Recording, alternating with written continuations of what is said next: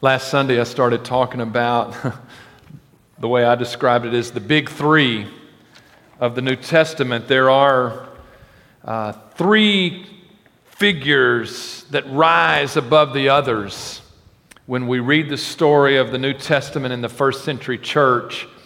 And at least in my mind, uh, they each capture one of the. Um, primary things to overcome uh, through Jesus. And in this sermon series this summer, we've talked about being overcomers. And just as I studied the. Um, do you want to tag team on this or anything? Okay. I didn't know he was there. Uh, but you know, as I looked at the characters of the New Testament, really a couple months ago, I just started seeing these three things that emerged that people will give testimony in eternity to overcoming. Whether that is their past failures, and we looked at a guy like the thief on the cross, and uh, you know, for some it was it was a character flaw. There was just something that uh, sin captured in their heart that demonstrated itself that held them uh, as a slave that someday Jesus will give power to overcome. And the poster child for that was the character I picked out, one of the big three, which was Peter. Uh, and Peter just kind of, he did things his way. You know, he was, let's just say, he was full of himself. And uh, as he ran in front of people, he invariably tripped over them. But you know, the other thing, and we've looked at different characters related to this, one of the other three would be that there is a challenging circumstance. And I think the first sermon was about the blind man in John 9. And uh, obviously, what hope does a blind man have of ever receiving his sight? Well, until Jesus shows up. And so, whether it is past failures, whether it is a character flaw, uh, whether it is a challenging circumstance, what we find in the story of the scriptures is that when people brought those things to Jesus, they became overcomers. Not always, David Box, if you will stop pinching that baby, she will stop crying. No, no, I'm sorry. Uh, I'm sorry, I'm screaming too loud. Adeline, I'm going to bring it down. I'm going to bring it down. We love having our kids in church in these days. Um, whatever it is in our life, whether it's a past failure or past failures, whether it's a character flaw, whether it's a challenging circumstance. Jesus has the power to overcome. Sometimes we don't see that in this world, but in eternity, we will see all those things overcome when we come and we place that thing or things in the hands of Jesus. He has the power to overcome. Amen? Amen. Amen. Um, the second of the big three is going to be Paul. And uh, man, this is going to be a quick flyover this morning of Paul's life. I said last week there's no other character other than Jesus in the Gospels that we have more biographical information on than Peter. But other than Jesus, the other character in the Bible, in the New Testament that we have more information, biographical information on, is Paul. Because not only does he show up in Acts and really become the dominant figure in the second half of Acts, but he writes 13 of the 27 books of the New Testament. And most of those are personal correspondence, they're not theological treatises. And so we glean so much about Paul's life. And so the question is what was it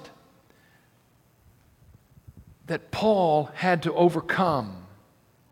And now, this morning, we obviously don't have time uh, to cover all of this in detail, but actually, actually, it is my job to distill all of this down and give you the punchline in about 20 minutes here. Maybe a little bit longer this morning. Anyhow, hang with me. I know.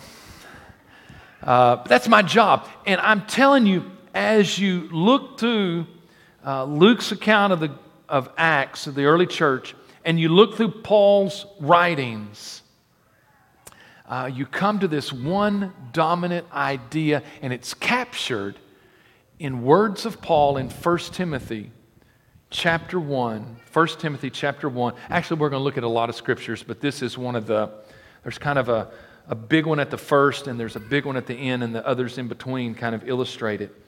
But notice what Paul says in 1 Timothy chapter 1 and I want to read 12 through 15. He's talked about the gospel in verse 11, and he says in verse 12, And I thank Christ Jesus our Lord, who has enabled me, because he counted me faithful, putting me into the ministry.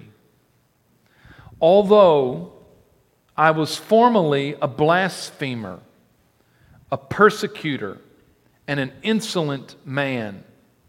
But I obtained mercy because I did it ignorantly in unbelief. And the grace of our Lord was exceedingly abundant with faith and love which are in Christ Jesus.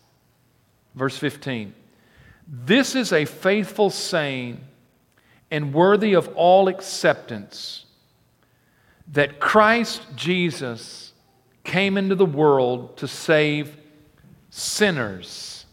And here's his line of whom I am chief. I use this as a scripture because it expresses the mindset of Paul throughout his life, even 30 years after his conversion. Paul considered himself to be the chief of sinners. And if, and, if, and if Peter, one of the big three, is the poster child of the character flaw, then Paul is the poster child of the one who overcame past failures. Paul considers himself to be the chief of sinners. That word chief is a word that means foremost, premier. I believe the idea that expresses it in English would be he considers himself the worst of sinners. Paul considers himself to be the worst of sinners. What is it that Paul had to overcome? He had to overcome his past failures of his sin. He describes that in, in verse 13. He gives three words. He says, Although I was formerly a blasphemer. Uh, a blasphemer is one who curses God.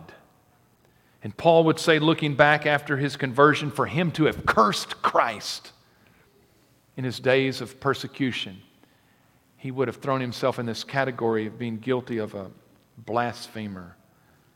Uh, it's kind of interesting that the early religious leaders accused Jesus and the followers of Jesus of being blasphemers. It is, oh, let me just put it in terms of today. It is a loaded word like racist is today. No, it, it's, it's that kind of heightened word. Um, it's kind of as bad as you could get. He was a blasphemer. And so he says when he cursed Christ, he was guilty of being a blasphemer. But really, the dominant word in the midst of this is the word persecutor. In fact, we're going to see it repeatedly throughout. That when Paul says he was a persecutor, uh, it means that he violently opposed Christ and the church. Uh, he was about afflicting pain and suffering and opposing every way he could Christ and his movement. The other word there, so he says he is a blasphemer, he is a persecutor. The other word is he is an insolent man. Now, I have a lot of education. I'm thinking, what in the world does insolent mean? When I looked it up, the way I could define it best is that uh, to be insolent uh, is to be sadistically cruel. Sadistically cruel an insolent person, and Paul puts himself in that category, took pleasure in the pain of others, and specifically for Christians uh, in the Christ movement. Now, that's what he says. I am the chief of sinners. I was a blasphemer. I was a persecutor. I was an insolent man. There's two other things that I want you just to pick from this, and we're going to move on. In verse 12, he says that God counted him faithful to put him into the ministry. I want you, I want you to put that thought in your brain because in about 15 minutes we're going to come back to it. The other, the other thought is in verse 14 when he says, And the grace of our Lord was exceedingly abundant. So I want you to put that other thought in your brain that it was the grace of God that was extremely abundant to the chief of sinners. Uh, when Paul looked back on his life,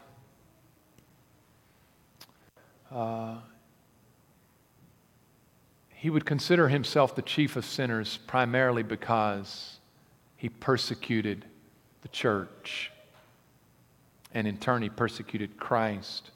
When we are introduced to Paul the first time in Acts chapter 7, it is within the context of persecution. Stephen is being stoned to death, and it says in Acts 7:58, this is the first time that Saul, who was formerly known as Saul, is introduced into the narrative of the story of the early church. Acts 7:58, and they cast him out of the city, Stephen, and stoned him. And the witnesses laid down their clothes at the feet of a young man named Saul. The first time Saul is introduced into the narrative, it is in the context of persecution. Uh, in chapter 8, just a couple verses after that, verse 1, it says, Now Saul was consenting to his death. And so, this is the second time his name is mentioned. And actually, I didn't include this in my verses that will appear on the screen, but in verse 3 of chapter 8, it says, As for Saul, he made havoc of the church, entering every house and dragging off men and women, committing them to prison. When Paul is introduced to the story of the first century church, it is in the context of persecution.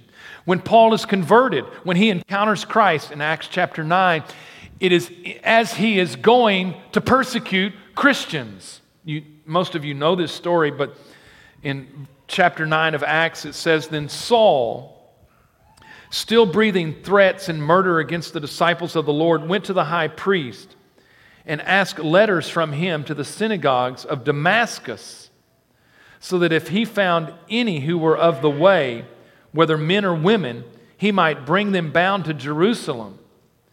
As he journeyed, he came near Damascus, and suddenly a light shone around him from heaven.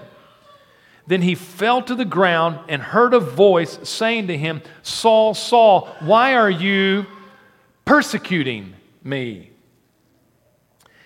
And he said, Who are you, Lord?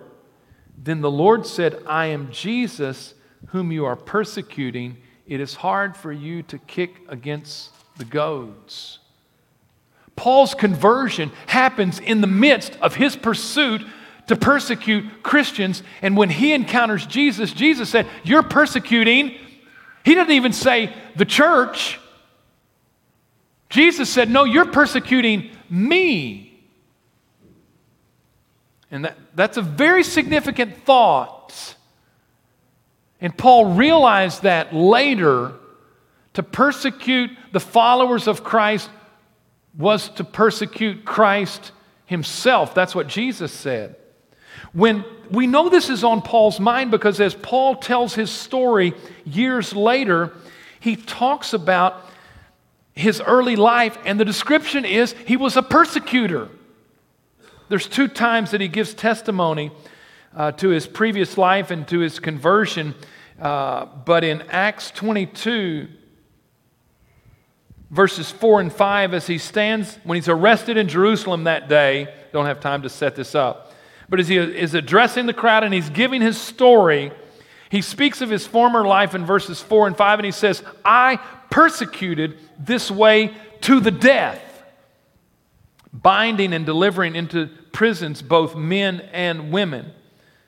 As also the high priest bears me witness, and all the council of the elders, from whom I also received letters to the brethren, and went to Damascus to bring in chains even those who were there to Jerusalem to be punished uh, in Acts 26 when he is before King Agrippa.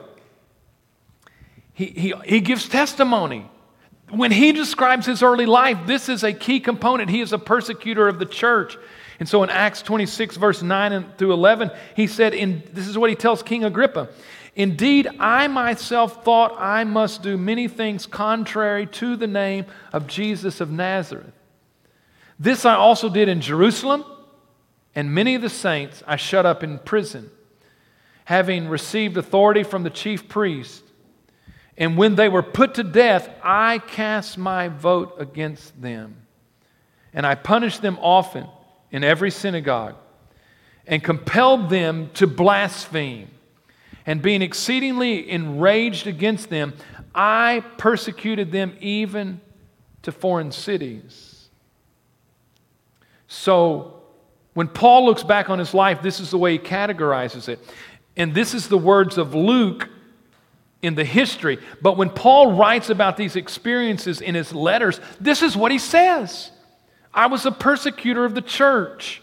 In Philippians 3 uh, 4 through 6, he's talking about his righteousness, but then also his sin. But in Philippians 3 4, 5, and 6, he says, though I might also have confidence in the flesh. If anyone else thinks he may have confidence in the flesh, I'm more so. He begins to describe his, his righteousness, his self righteousness, circumcised the eighth day of the stock of Israel, of the tribe of Benjamin, a Hebrew of Hebrews, concerning the law of Pharisee. And then here it is in verse 6 concerning zeal, persecuting the church concerning righteousness which is in the law, blameless. He goes, You want to talk about somebody who was, according to the religion that he found himself in, was zealous. He said, I was so zealous, I was persecuting the church. This is the way he describes his life in his own, his own personal words. One final one in Galatians 1 13. Uh, he says to the Galatians, Galatians 1 13, for you have heard of my former conduct in Judaism, how I persecuted the church of God beyond measure and tried to destroy it. So, if you just summarize all of this, if you just put all those scriptures together and what was in the mind of Paul about that former life, he zealously opposed Christianity. He hunted down Christians even to faraway places, pressuring them to renounce their faith. If they did not, he had them arrested.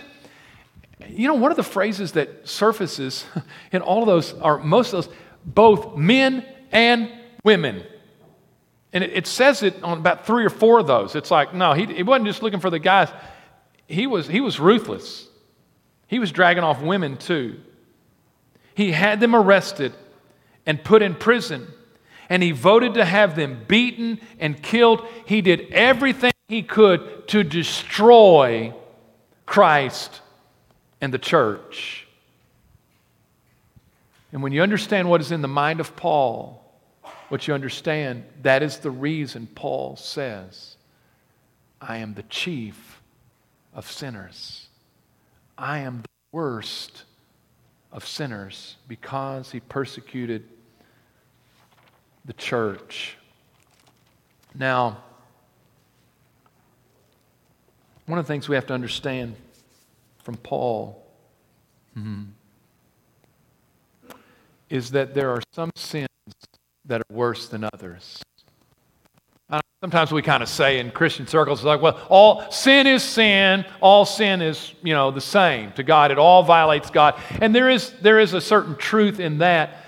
But for Paul to say that he was the chief or the worst of sinners, what he was saying is there are some sins that are worse than others. And let's just be honest Paul is the great New Testament theologian.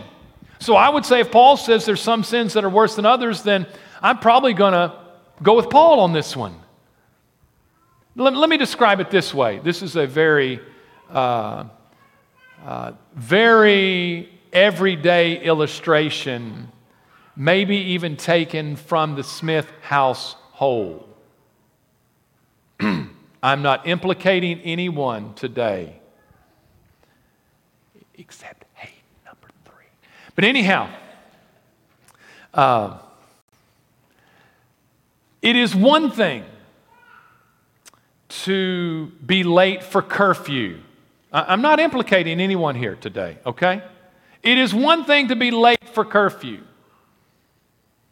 It is one thing to take out the trash with a bad attitude. It is one thing not to make your bed in the morning when you've been told to make your bed. I know that's a little hypocritical of me, but anyhow, we're talking about the kids right here. Yeah. It is one thing to be late for curfew or to have a bad attitude taking out the trash or not making your bed up in the morning. It is another thing to slap your mama.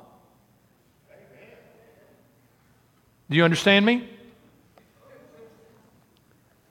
Um, I, don't, I know this is a very, I'm sorry, I don't mean to implicate any kids in the balcony this morning either, okay? Uh,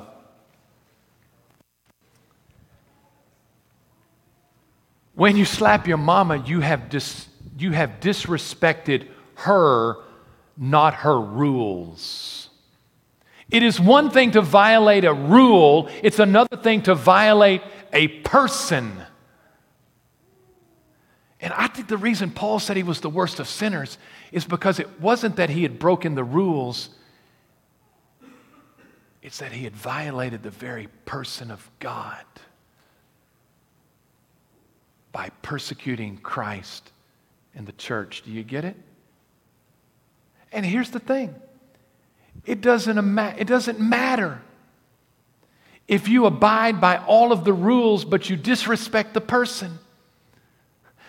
You can't slap your mama and say, Well, I was on time for curfew. I took out the trash with a good attitude and I made my bed this morning. No, you still, mm, you, this, mm, this is about to be a beatdown.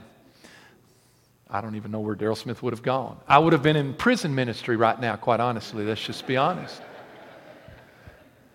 And there would have been a lot of people getting saved in that prison. And it would have been a good thing. But there would have been one less human being walking the face of this earth. They would have gone to see Jesus that day. Um, you see, Paul's self righteousness could all the good things that he had done as a religious person did not make up for the fact that he had disrespected the very person of God in Christ Jesus and what Jesus loved more than anything else, which was the church. Does that make sense? So I think from Paul's own life, we would have to say, no, there's some sins that are worse than others. And that's why Paul would say that he was the worst of sinners. One final scripture that kind of brings this all to a close. 1 Corinthians chapter 15, verses 9 and 10.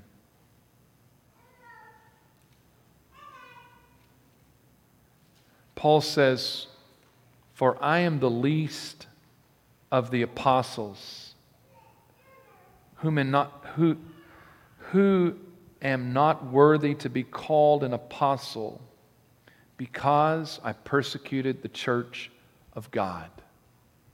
We're going to have to talk about that right at the end. You go, wait a second, shouldn't have Paul have gotten over this? He said, You know what? I'm, I'm not even worthy to be called an apostle because I persecuted the church of God. Here it is, verse 10. But by the grace of God, I am what I am. and his grace toward me was not in vain. But I labored more abundantly than they all, yet not I, but the grace of God which was with me.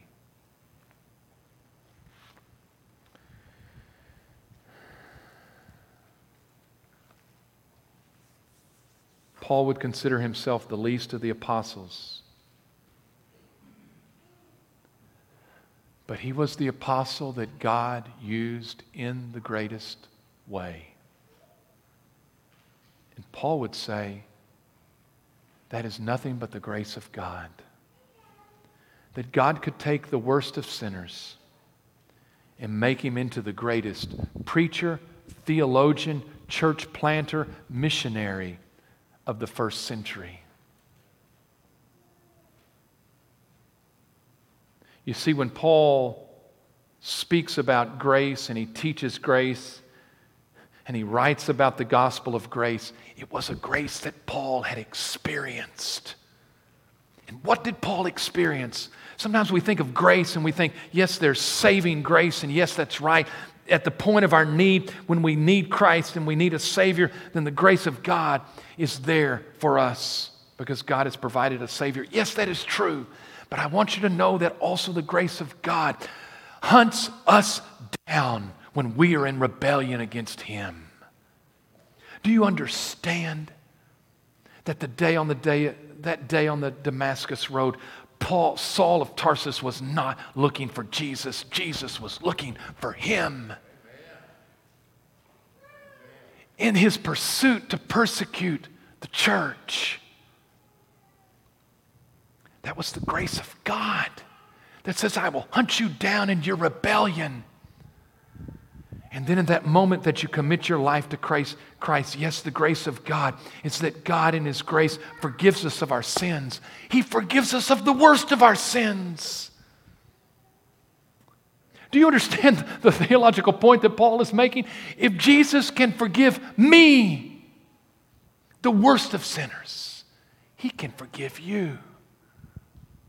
You see, the blood of Jesus is sufficient for our sin doesn't matter how good, how bad it is. Do you understand? If the blood of Jesus covers the sin of the worst of sinners, that it includes all of us, it is enough. What Paul experienced in the gospel of grace is that Jesus hunted him down, and by his blood he forgave him. But there's even something beyond that. Jesus didn't stop there. Jesus, in His grace, called him to use him as a preacher. Wait a second. Now, wait a second. How are you going to take the worst of sinners and make him the greatest theologian, missionary, church planner, evangelist the church has ever known? Now, that's the grace of God. That could flip everything upside down. You see, the grace of Jesus overcomes the worst of sinners.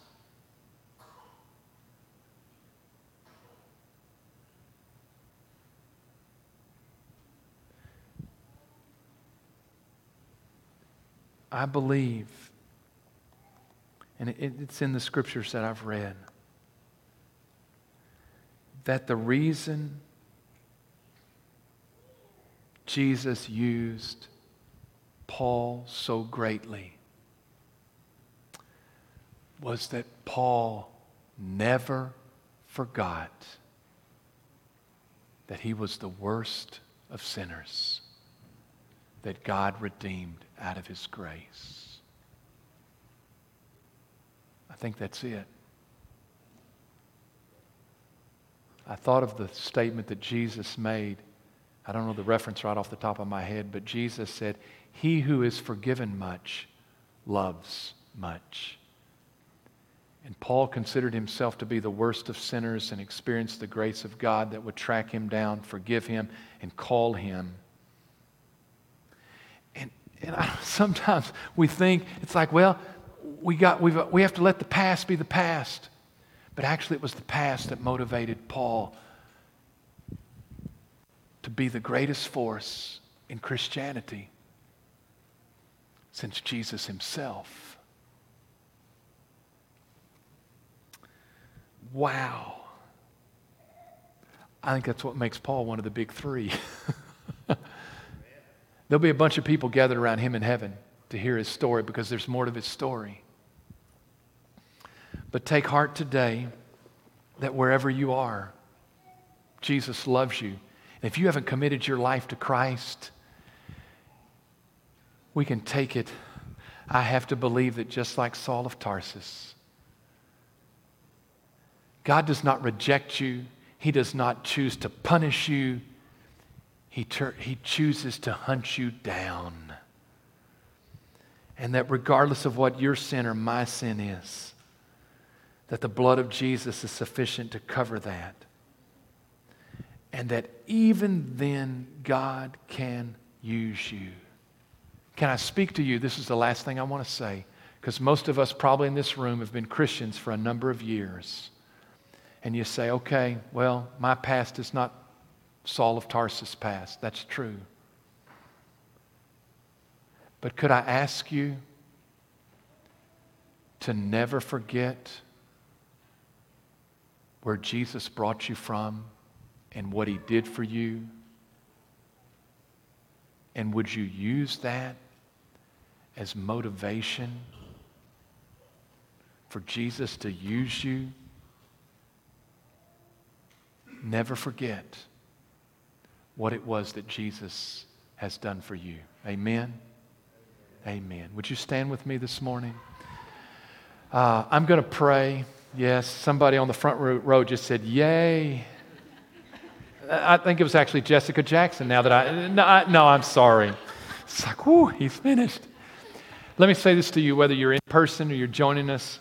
If you need to speak to somebody about a commitment to Christ, reach out to us, me, Cricket, Byron. If you're here in person, I'm going to be at the front. If you have a decision to make, Sadie Jackson came last Sunday to present herself to me to say, I've trusted Jesus. I'm ready to be baptized. Maybe you need to do the same. Maybe you need to make another, another decision. I'm going to be at the front to receive you this morning. Uh, if you'll hang with us for just a minute after I say amen, just remain standing, be still, and Byron will have some announcements. If you're watching online, uh, those announcements will, will scroll through. Uh, so, Father, today uh, we thank you for the amazing grace of Jesus Christ that, Father, whether we consider ourselves the worst of sinners or the best of sinners, that Jesus' blood was sufficient for me. We thank you for his love. We thank you for his calling in our life, that he would choose to use us. And we pray that you would use us this day, this week, for your glory and your honor, and it would be a testimony of how we've overcome through Jesus. And we pray it all in Jesus' name. Amen. If you stand right, just right there.